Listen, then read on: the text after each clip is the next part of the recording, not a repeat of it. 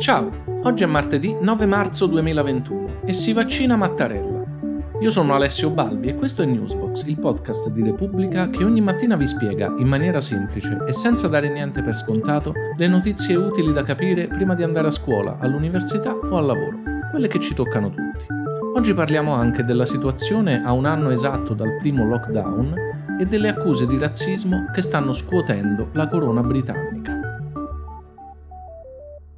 Quindi oggi è esattamente un anno dal giorno in cui ci chiudemmo in casa la prima volta. Era la sera del 9 marzo 2020, quando l'allora Premier Giuseppe Conte andò in tv per dire che le zone rosse limitate al nord Italia non bastavano più e che non si poteva andare in giro se non per comprovate necessità. Ieri è stato il nuovo Premier Mario Draghi a inviare un videomessaggio.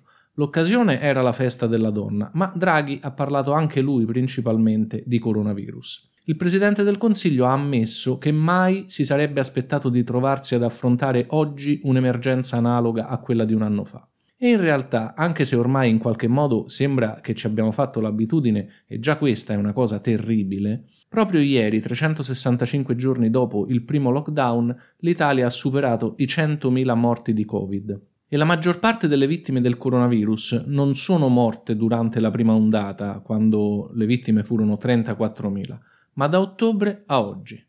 In queste ore, l'avrete sentito, si parla insistentemente di misure ancora più restrittive, ad esempio una zona rossa nazionale. Su Newsbox non ne stiamo parlando perché lo scopo di questo podcast non è dare anticipazioni o retroscena, ma spiegare le notizie.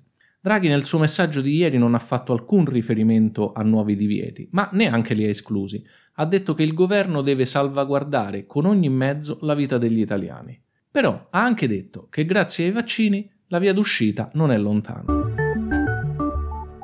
E proprio a proposito di vaccinazioni, oggi tocca al Presidente della Repubblica Sergio Mattarella. La vaccinazione di Mattarella non è importante solo perché si tratta del capo dello Stato, ma perché segna l'inizio della somministrazione delle dosi a una categoria estremamente colpita, quella di chi ha più di 70 anni e meno di 80 e che finora era rimasta esclusa dal piano vaccini.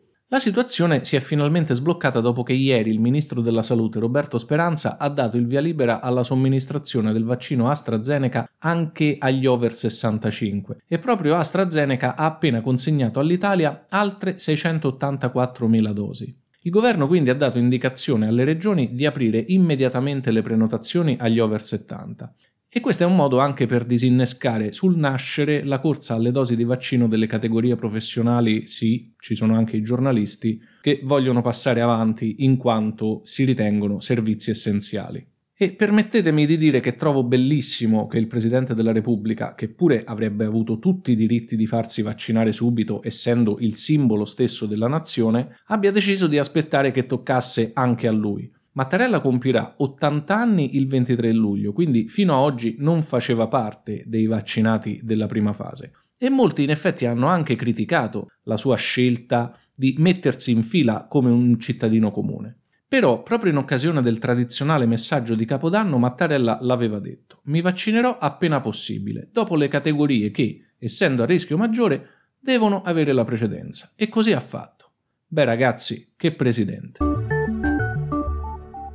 L'orgoglio per i simboli della nazione ha subito invece un duro colpo in Gran Bretagna. La settimana scorsa vi avevo parlato dell'intervista rilasciata dal principe Harry, il nipote di Elisabetta d'Inghilterra e da sua moglie Meghan Markle, alla famosa anchorwoman americana Oprah Winfrey, ne avevamo parlato perché già con le sole anticipazioni, quindi prima ancora di andare in onda, l'intervista aveva fatto discutere in tutto il mondo, in particolare in Gran Bretagna, perché per la prima volta Harry aveva motivato la sua scelta, cioè quella di lasciare insieme alla moglie la Gran Bretagna e la famiglia reale. In particolare Harry, forse lo ricordate, aveva detto di aver avuto paura che la storia si ripetesse, cioè che anche a sua moglie accadesse quello che era successo a sua madre, Lady Diana Spencer, che era morta a 36 anni in un incidente d'auto a Parigi mentre veniva inseguita dai paparazzi, i fotografi dei giornali scandalistici. La versione completa dell'intervista è andata in onda ieri, prima negli Stati Uniti e poi in Gran Bretagna,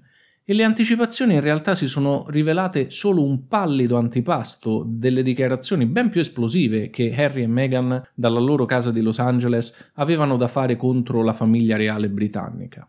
Due cose in particolare hanno impressionato chi ha ascoltato l'intervista. La prima è che Meghan, raccontando le difficoltà di trovarsi a vivere in questa che ha descritto come una specie di prigione dorata, appunto la Casa Reale britannica, ha confessato di avere a un certo punto persino pensato al suicidio e che neanche in quel momento ha trovato nessuno che la aiutasse e la sostenesse. Ma quello che ha indignato di più gli spettatori è stato il passaggio in cui Harry ha raccontato che qualcuno della famiglia reale era preoccupato che Archie, il primo figlio nato dopo il matrimonio tra lui e Meghan Markle, potesse avere la pelle troppo scura, visto che la madre ha origini afroamericane.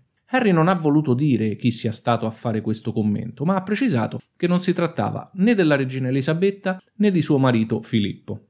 Come vi dicevo, e come è naturale, l'intervista di Meghan e Henry ha suscitato grandissimo sconcerto, ma almeno in Gran Bretagna i primi commenti non sono a favore della giovane coppia, anzi, moltissimi commentatori a Londra hanno espresso indignazione per il fatto che il nipote della regina, che sarebbe il sesto nella linea di successione, abbia infangato dagli Stati Uniti il buon nome della famiglia reale e quindi in qualche modo di tutta la Gran Bretagna, e lo hanno accusato abbastanza direttamente di mentire. Più di qualcuno ha proposto addirittura che gli vengano tolti i titoli e i privilegi nobiliari. Il primo ministro Boris Johnson, cioè il capo del governo britannico, ha detto di non voler commentare le questioni della famiglia reale, ma ha sottolineato il suo rispetto per la regina. Invece, Keir Starmer, che è il capo dei laburisti, il partito di sinistra che in questo momento è all'opposizione in Gran Bretagna, ha detto che le accuse di razzismo vanno prese seriamente e ha detto anche di aspettarsi una reazione della corona. E anche per oggi è tutto. Se avete domande mi trovate sempre su Instagram e su TikTok. Vi basta cercare Alessio Balbi, il mio nome.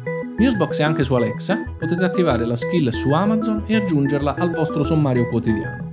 Ciao e a domani!